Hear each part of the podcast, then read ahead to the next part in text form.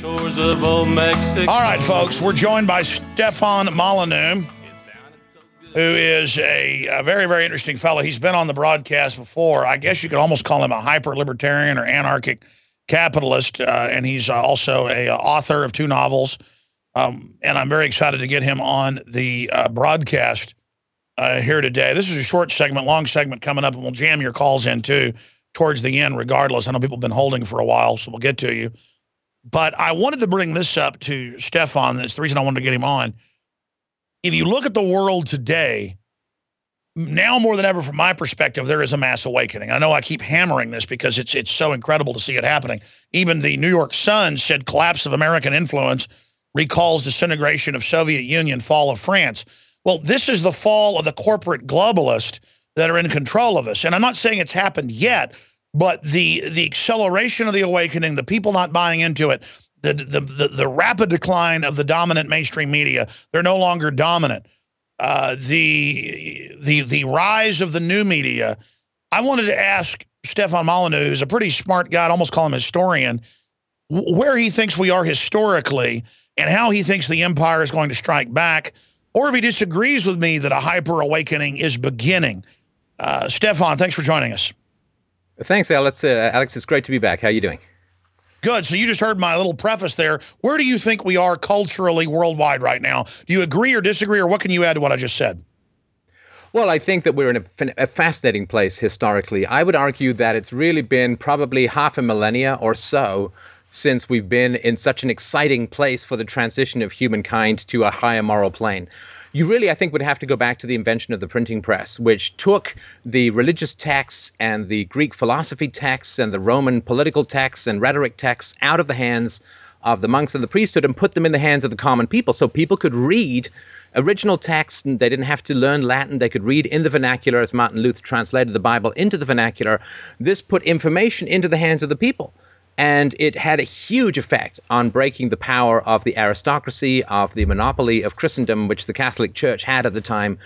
And it really gave people access to information that before they had to go through biased people to get. Now, of course, we can get information about the world without having to go through the court toadies known as the mainstream media. We can actually get direct information from who are regularly called our enemies, who have a very important perspective in conflicts. We can get information from people passionate about truth who aren't wedded or bound into the systems of power that currently strangle humanity. ninety-one percent of Americans don't want another costly war or even cheap war in the Middle East. They're skeptical about escalation in Syria. They're skeptical about what the government says. sixty percent say they have little to no trust in the mass media. So, and it's not like they don't want information anymore. They're just going to alternative sources, which are, I think, unbiased sources. We don't rely, people like you and I don't rely on government handouts, which we read off and call news to our audience. We are responsible for going digging up the truth, no matter how painful, no matter how difficult, and presenting it to people. And we are not bound to the systems of power. That gives people a clear, unbiased view, I think, of what is happening in the world. And that kind of transition hasn't occurred for probably about five hundred years, and that gave rise to the Renaissance, to the Enlightenment, to the Age of Reason, the scientific method, to capitalism. I think there's, and this is going to be even faster and, and more powerful, so I think that we really are riding a crest of unbelievable potential for the moral progress of the species. Incredibly well said, and I couldn't agree more, Stefan. Then uh, let me ask you this question. How will the empire strike back? Shouldn't we be girding ourselves for their attempt to bully us back under their control? Well, force works really well in controlling a population, as long as they don't view it as force. The moment that the, the fist comes out of the glove uh, and people see the naked might and power of the state, they recoil and they recognize that they're not free.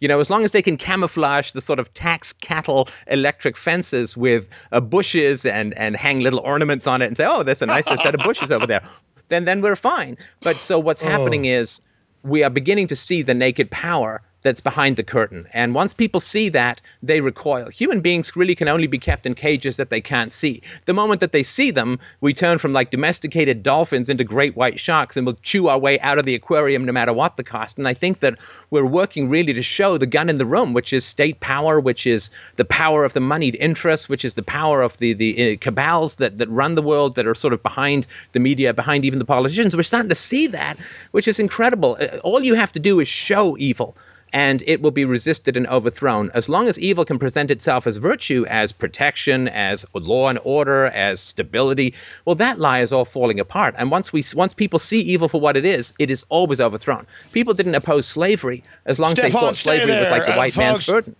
Stefan, stay there. We got to get this guy on more often. It's like a year past he hadn't been on. I'm like, well, where's Stefan?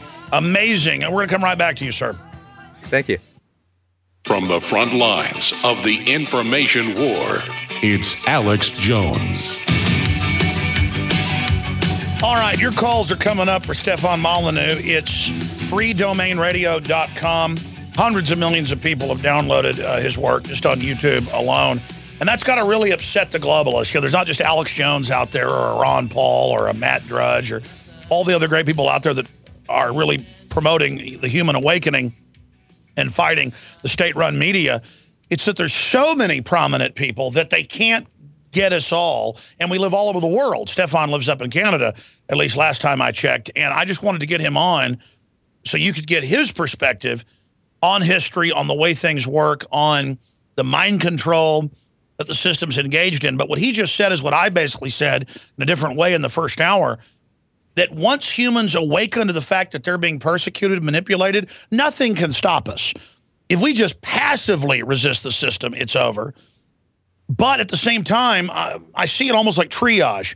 You've got so many people that have been turned into Hollywood head narcissists who have been basically programmed to follow whatever Madison Avenue says. So I see that really as the biggest revolution, waking up to how they program these false rights and these distractionary issues away from basic freedoms. And so I wanted to get your take on that. I'm seeing the awakening by what you'd call thinking people across the left, right, those paradigms shattering, people really not trusting the system and actually understanding false flag. That's now in the vernacular. That's now in the common nomenclature. And it's accelerating. But for those that are in the matrix, I see them getting even more mindless, more almost like it's stylish to be stupid and to be abused and to be conned. What do you think is going to happen to those people? And can you speak to uh, the, the points I've made and, and, and then add your own points about narcissism being the programming cult system? Because narcissism is like a fake version of individualism because it's programmed by the narcissistic programmers in the media versus individualism, which they then demonize and claim is some self-centered narcissism when it's actually the opposite. Yeah, I mean, there's there's a lot in there. Uh, certainly, things like sociopathy, one of the most dangerous mental states, has doubled. Rates of sociopathy have doubled over the last uh, fifteen years, which is incredibly tragic. And of course, it's simply creating another crop of politicians to wrap their spiny little hands around our throats. But I would argue that we are distracted, of course, by materialism. I've always loved the, the challenges and complexities of the English language. So the word possession is something you own, but it's also a word for a devil that inhabits you and, and tells you what to do. And I think that this sort of yeah. vanity and narcissism uh, and the, the focus on possessions, uh, it's the oldest battle of philosophy. Do we focus on virtue and courage and strength and speaking truth to power and fighting for the freedom of all? Or do we want the latest iPhone uh, and shiny toys to distract ourselves with? And, and the elites are always in the the the, uh, the business of giving us better and more shiny toys so that we stay home playing Call of Duty rather than engage in the real fight uh, for the future. But I think enough people are are waking up to the urgency and the importance of what's happening. You know, a lot of people will see a system starting to fail uh, through philosophically, like on basis on the basis of principles.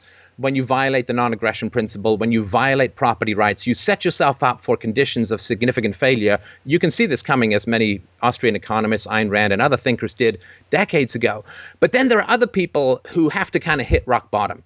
You know, like some guy can tell you, you know, cocaine and hooker is not the way to go, man. But until you wake up in a Vegas ditch with some underpants on your head, naked uh, with an armadillo uh, attached to you in some horrible way, you just don't wake up. And so a lot of people now, having gone through this worst and greatest recession slash depression of the last sixty or seventy years, are recognizing that the system doesn't work and they're in search of answers. And before, they would have been fed the pablum. They would have been fed the soma of the general narrative of, well, we need more government, we need more bailouts, we need more force, we need more wars, we need more prisoners, we need more police, we need more guns in the hands of the state. And people aren't believing that anymore. Like, for instance, you don't hear people say, well, if we only spent more on public school education, they'd get better. And we don't hear that anymore. The government is out of answers because there's no possibility that we could give the government more power than we've given them already without becoming com- becoming a complete dictatorship. So nobody's really talking about more power to the government, and people are starting to listen to less violation of property rights, less initiation of the use of force, less debt, less fiat slavery, less less uh, student debt slavery, and they're really starting to be open. I think we're at the end of that pendulum and starting to swing back. But dear Lord above, it requires some strong souls to push in the right direction.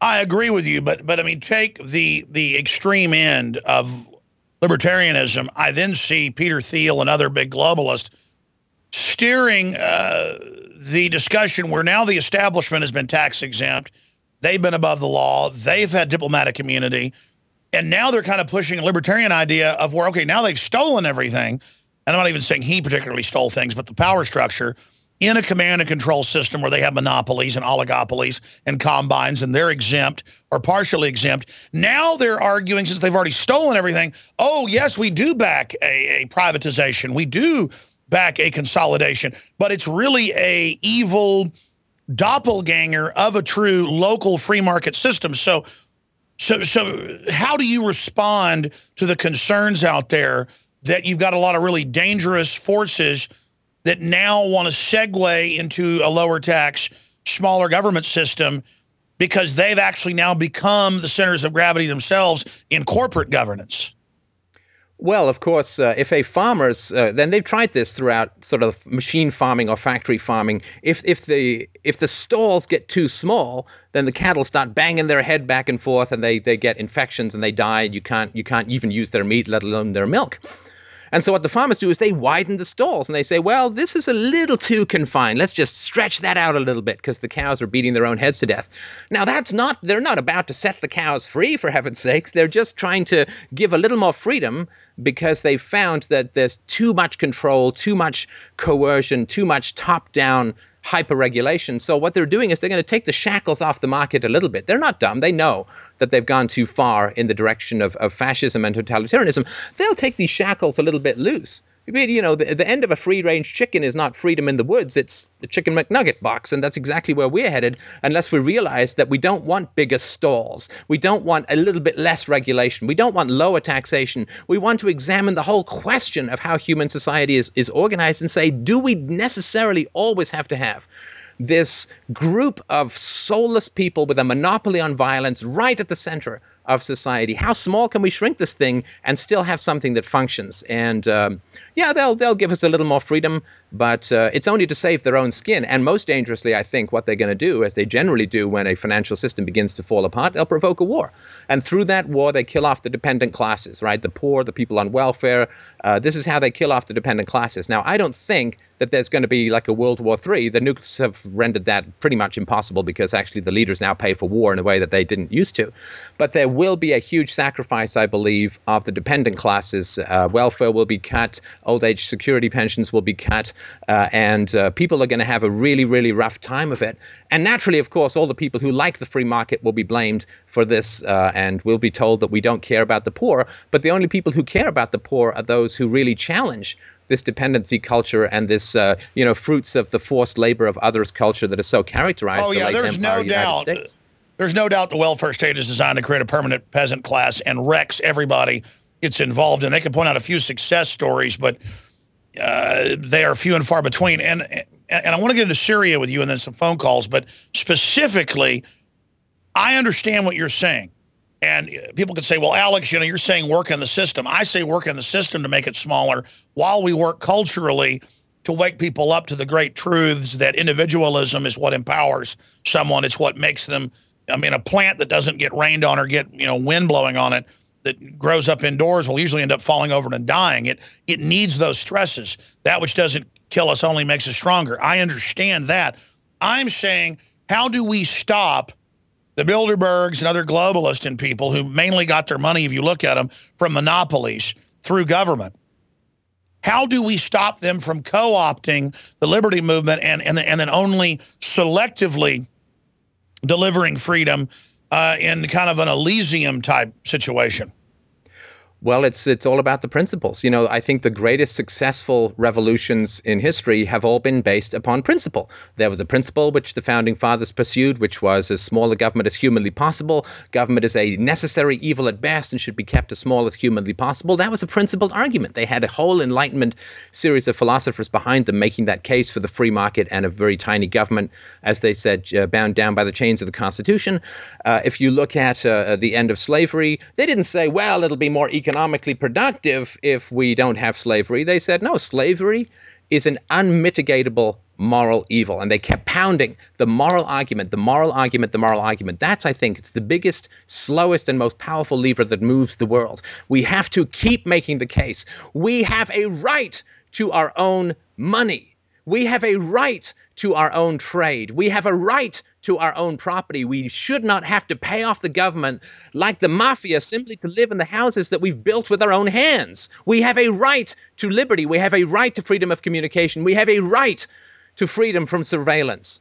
And these are fundamental rights, and to violate them is a moral evil. We have to keep pounding that. And once people see that, nobody's pro-slavery anymore, and nobody will be pro these kinds of governmental intrusions in the future. But we have to keep pounding the moral argument. It's really slow, but I think it's the only thing that permanently changes the way people think.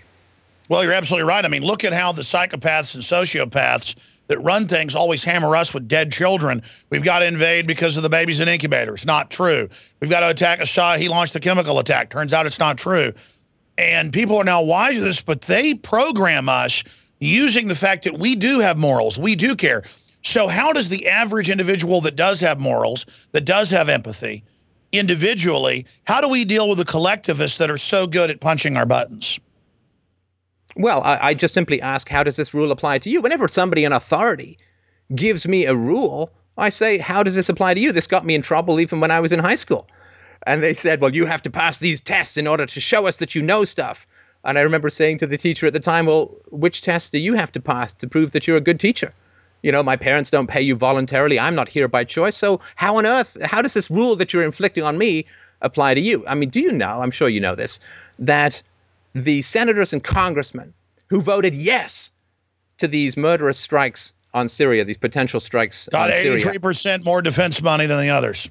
Yeah, I mean, the, the, the, the, all of the economic, quote, growth that has occurred over the last four or five years have been public sector jobs, the majority of which are in the military-industrial complex. War, and it's a tragic thing to say about a glorious nation which once uh, uh, was central to free trade, war is the last prop on the sinking ship. It's the last little thing that's keeping this, this house of cards up called the American economy. If you stop war, if you end war, if you stop having seven hundred bases overseas, if you stop poking the hornet's nests of crazy groups overseas, if you stop spending on war, the American economy, as we know it, will simply collapse. And nobody wants to be at the helm of that. That's why they have to keep poking up these crazy conflicts. Since the early nineteen sixties, every three years, the American government has invaded or bombed some foreign country. Oh, but we're the world's peacemakers and policemen and so on. My goodness. If the police are consistently waging home invasions, we can expect the citizens to be a little suspicious about the serve and protect motto. By the way, the Washington Post came out with a big report over the weekend admitting, and, and, and there have been indictments, all over Maryland, they target old people they know can't take care of themselves and can't defend themselves, as predators do. You know, a sick gazelle, the lion goes after it, on people that had paid the property taxes. You know, the headline is people had houses taken for forty-four unpaid dollars, but actually some of them, th they set them up because they wanted their house. Well, I discovered this happening in Austin sixteen years ago, and people didn't believe me. It later came out.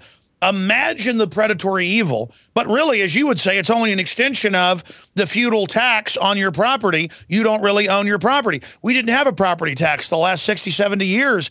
in this country. It was abolished in feudal Germany in the eighteen eighties, but they brought it back. And now Germany has German citizens that fled here with their children to homeschool being sent back to have the parents put in jail for twenty years and the children taken. The truth is the government is a cult of criminals. I mean, they are absolutely outrageous criminals, and here is more proof. Well, in New York, if you don't pay your property taxes, the government uh, has very kindly, it's very, very nice and generous of them, Alex, of course, they very kindly allowed you to come and work for them for free to pay off your property taxes. Now, if that is not serfdom slash slavery, if this is not a ghastly little rotting leprous finger of the Middle Ages poking its way through the space-time continuum into the twenty-first century, what is? I mean, little old ladies are going there to shuffle papers and, and answer questions on the phone for no pay because the government has asserted a claim over their legally owned property. Private property, and you have to pay these people off or they come throw you out of your house. When as men, we should say, how dare you say an old woman doesn't own her house when it's paid for? They're tax exempt, but, but it doesn't matter. They just do whatever they want. And no amount of taxes is ever enough to pay them. Explain to people, because you break this down well, how we're like these different uh, farms. Countries are different farms, and how historically the problem is when you do get a free country with low taxes and regulations, it becomes so wealthy that even if the tax is tiny, it builds a giant government parasite, and you always end up in the same place. Yeah, this is the great lesson of the last few hundred years. And again, I point to uh, America, created philosophically, morally, as the smallest government that the human race had ever seen. What an incredible feat to, to philosophically create the smallest government the world had ever seen. And since then, it has grown into the very largest, the very most powerful, the most dangerous government the world has ever seen, uh, with the most reach in the world, with the capacity to destroy human life many times over in countless different ways, with a prison population at the moment in America that is larger than the Gulag Archipelago under Stalin. This is what came out of the very smallest government. And the reason it happens, very briefly, is that a small government allows for free trade. Free trade creates the division of labor and and and Say's law and all of the efficiencies that occur through that. And economic growth is five, six, seven, eight, nine percent per year. Creates massive wealth, enormous wealth, unprecedented wealth. In the in the United States in the nineteenth century, standards of livings went up many times, and the price of things went down for a hundred years. Can we imagine this in this current hyperinflation, cancer-based fiat currency nightmare that we live in, that prices continually go down, that everything is like computers? And what happens is, as the wealth grows, the government can take more and more of that wealth, and people still feel wealthy. You know, if my If my income has doubled over the past ten years and my taxes have gone up twenty percent, I still feel richer. And then what the government can do, and this is the most chilling thing that occurs, what the government can do is it can say, based upon your future taxes, it can borrow in the here and now, as treasury bonds and all the national debt. They can say, well, you know what, my tax livestock, uh, they're going to be producing a lot of taxes in the future. So it's like a farmer borrowing against his crop productivity. In the, and they in the do next, that on the, the birth certificates. It's, it's debt slaves. Yeah, it's debt slaves. And so what happens is they sell off the unborn. Talk about taxation without representation. You don't even exist yet, and you're being taxed. And so they sell off the unborn. They create these huge debts, and they use that to bribe people in the here and now, which maintains their power. The biggest power of the king is to give gifts, and he gives gifts in return for uh, supporting murder or uh, uh, hiding murder through stories in the mass media.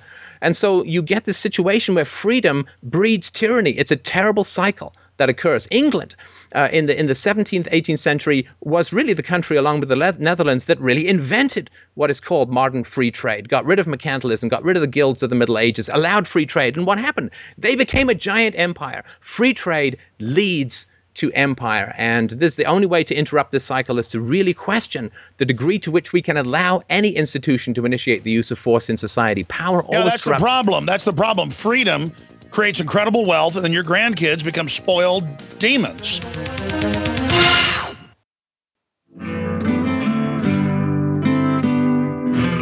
Man, the broadcast just goes too long, and I got a bunch of callers been holding to talk to myself and Stefan Molyneux. Do a little bit of overdrive uh, with Stefan. You go up to Infowars dot com, you can see the Infowars poll. How do you think the conflict in Syria will turn out? fifty-four percent said World War Three. I usually agree with the folks voting there, but I don't want to agree with that. Uh, but it, it it it does show that elites generally do expand wars when they get in trouble, and that's the problem. But Stefan, I don't want to hog you anymore. I want to go to a few calls here, but briefly, how do you fix it then if liberty brings prosperity and then brings the big government. I guess you're saying you can't allow any government then? Well, again, if you're going to have the non-initiation of the use of force, I would argue that we should explore the possibility that this can be truly universalized, which means I wonder the degree to which we can have spontaneous self-organization within society. Now, I know it's not going to happen tomorrow. It's probably a multi-generational change, but I think we should certainly explore it. I don't know any way to interrupt this cycle. Once you have wealth in a society and a group of people who can use force at will, power corrupts, and there's no human being who's immune from that. I mean, I'd like to think if you gave me power over the world tomorrow, I'd do a good job, but I'd probably just slide into the same pit of slimy viciousness that, that seems to befall everyone else who gains power. So, uh, you know, it is, uh, you know, it's a funny kind of ring. The only thing to do is drop it in the mountain uh, of, of fire. I just don't know any other way that we can we can deal with this problem in the long run. But again, it's it's generations away, I think, that kind of stuff. I think one big answer is having places for free people to run to so that there's diversity. And that's why space colonies, you name it, undersea, you name it, Antarctica, uh, the Arctic. Uh, th that's why I'm so scared of the collectivists getting the global government in place, because they want to shut down competition and kind of have a monopoly.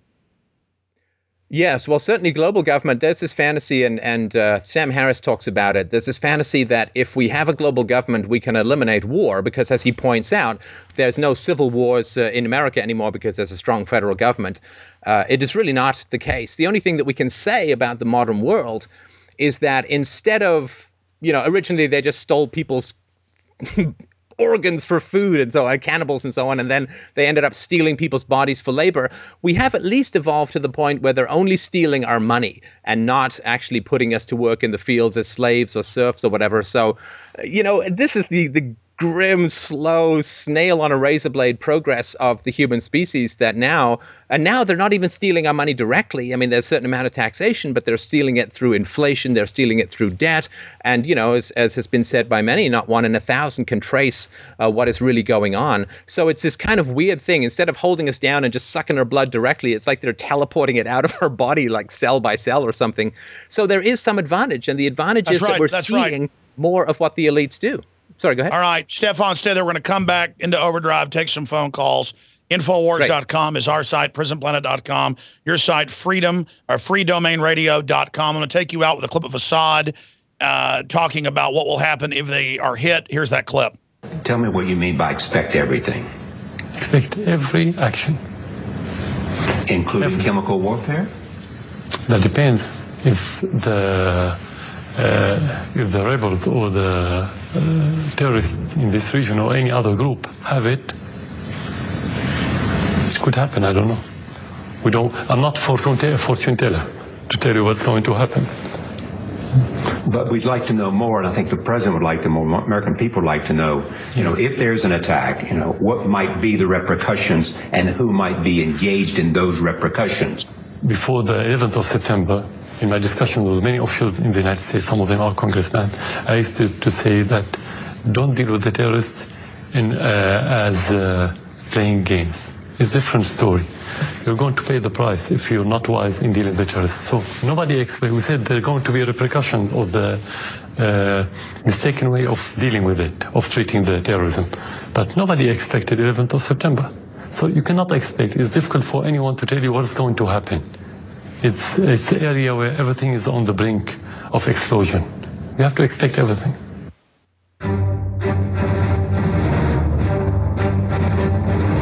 Big Brother, mainstream media, government cover-ups. You want answers? Well, so does he. He's Alex Jones on the G C N Radio Network.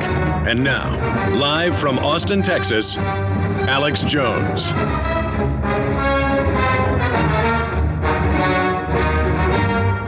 Stefan Molyneux is our guest. I'm your host, Alex Jones. Let's go to Dan in South Carolina. Give us his take on what's happening in the world. Uh, Dan, thanks for holding. You're on the air. Go ahead. Thank you, Alex. Uh, I wanted to say, first of all, I'm totally on board with what Stefan is talking about. It's, uh, you know, you, it's it's like a, a nightmare. It's, it's surreal, but it's it's true. But it underscores why I called you in the first place, why I've been on hold for so long, because I want to mention Public Law one twelve dash one fifty and Senate Bill four sixty-two. Which is now in committee. It was four sixty-two was written in March, and then Section two, Paragraph six, it says, Congress finds that the civil war in Syria is threatening Syria's chemical weapons arsenal, which could be deployed against its own people or fall into the hands of terrorists. That was back in March. Oh, yeah, they've been scripting this whole thing for a year and a half. I mean, well, th- that's the thing is that they target their propaganda as if we're not even paying attention because it's targeting the population that doesn't know what planet they're on. Well, Section three of the of the twenty twelve version of this bill, Section three says that it is, it is the policy of the U S to veto any one-sided anti-Israel resolutions in the U N Security Council. How can they put a provision like that into a U S law? And by the way, that's twenty-two U S C eighty-six oh two. It is the law of the land. How can, I mean, the, these two bills, Alex, are, are so revealing. That's right. Kinds. That's another great point is how do you say what's anti-Israel to begin with? And how can you put in law something concerning another country? Uh, talk about foreign entanglements. In fact, let me write that down because I was aware of that law, but uh, give me the law again. Public Law one twelve dash one fifty, that's uh, two thousand twelve, and then Senate Bill four sixty-two, which is now in the Foreign Relations Committee. Yeah, it's, it's crazy. Listen, listen, I appreciate you bringing that up. Stefan, there's an example of globalism. Now it's not just U S laws. More and more with these treaties and things, we're being put under other countries' laws as well. Yeah, which is really to say that there are no laws because, I mean, one of the things that's depressing for them, I appreciate the caller bringing it up.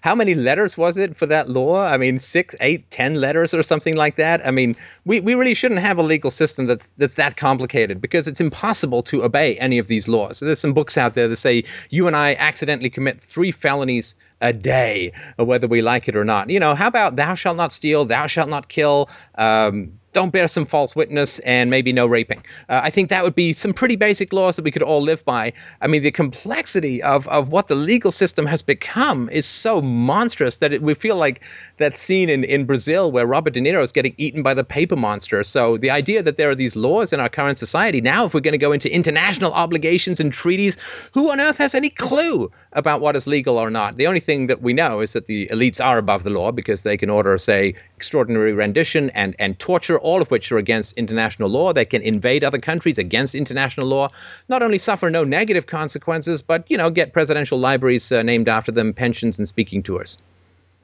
They are the global mafia, but I think that their little reign is coming to an end. Uh, unfortunately, folks, we're out of time. Sorry to the other callers. If Farrell and Martin and Elliot and Jeremy and others call me back tomorrow, I promise you'll go to the head of the line. We covered a lot of it, more on the nightly news tonight, seven o'clock Central. Stefan, I know you're going to uh, be back on the show very, very soon. Thank you for coming on with us. Thanks, Alex. A real pleasure. Real pleasure having you on. Really get people thinking. Smart guy. Uh, folks, uh, again, if you're not a prison planet dot t v member, it's all about free association. We don't make you become a member. I wish you would become a prison planet dot t v member to support the transmission, but more importantly, to, so you can share your membership with your friends and family and wake them up. We'll see you back on the Nightly News tonight, seven o'clock Central, prison planet dot t v. Great job to the crew.